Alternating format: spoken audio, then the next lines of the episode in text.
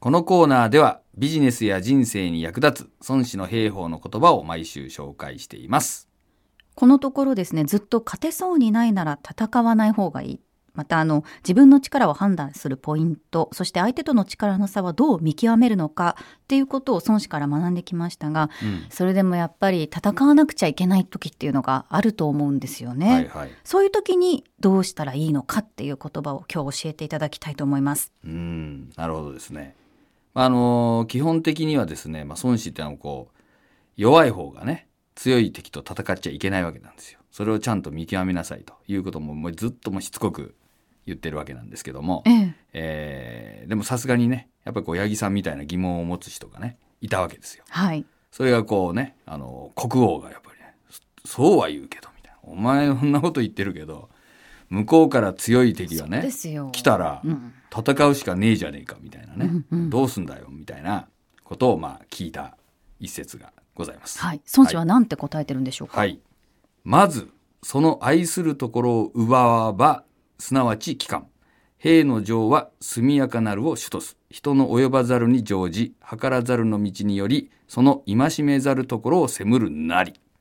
うーん、まずその愛するところを奪わばっていうのは、うん、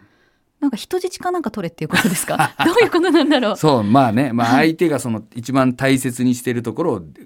取れということですね、うんはい、そしたらこっちの言うことを聞かざるを得ないというか、こっちの思うように動かざるを得なくなるだろうと、うん、そして動くときにはですね、速やかなるを主とすっていうのはやっぱりスピード対応はで、えー、人の及ばざるに乗じ計らざるの道によりっていうのはですね、まあ、相手がこう来れないところとか、うん、考えてないところ、まあ、そういうこうね裏をかくような動きをして、そして、えー、敵がですね、えー、戒めざるところっていうのは警戒してないところをですね一気に攻めろみたいな、そういう教えになります。なるほど。まあ、スピードも重視して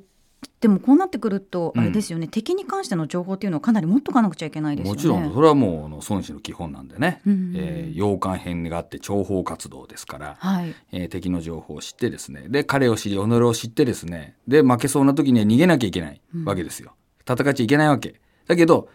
逃げようと思ったんだけど敵が来ちゃったよと、うん、どうすんだと、で敵と味方の力関係はもう分かってて敵が強いことも分かってるわけとなった時どうすんのっていう話なんで。なるほど、はい、相手が一番大事にしているものを速やかに取りに行って警戒していない地点を攻めていくということですよね、うん、そうそうそうそう、それを一気にね、うん、仕掛けていくっていうことになります。これは現代ビジネスに置き換えるとどういうことなんでしょうか。まあ、これあのですね、まあ、いろんな考え方があるんだけど、うん、やっぱりこう敵が、えー、一番ですね得意としているところとか非常にこう、えー、なんていうんですかね、例えばビジネスモデル上のキーになっているところとかね、そういうところを無効化するっていうか、うんえー、ことですね。例えばあの、えー、分かりやすい例で言うと、えー、ちょっと古いけどあの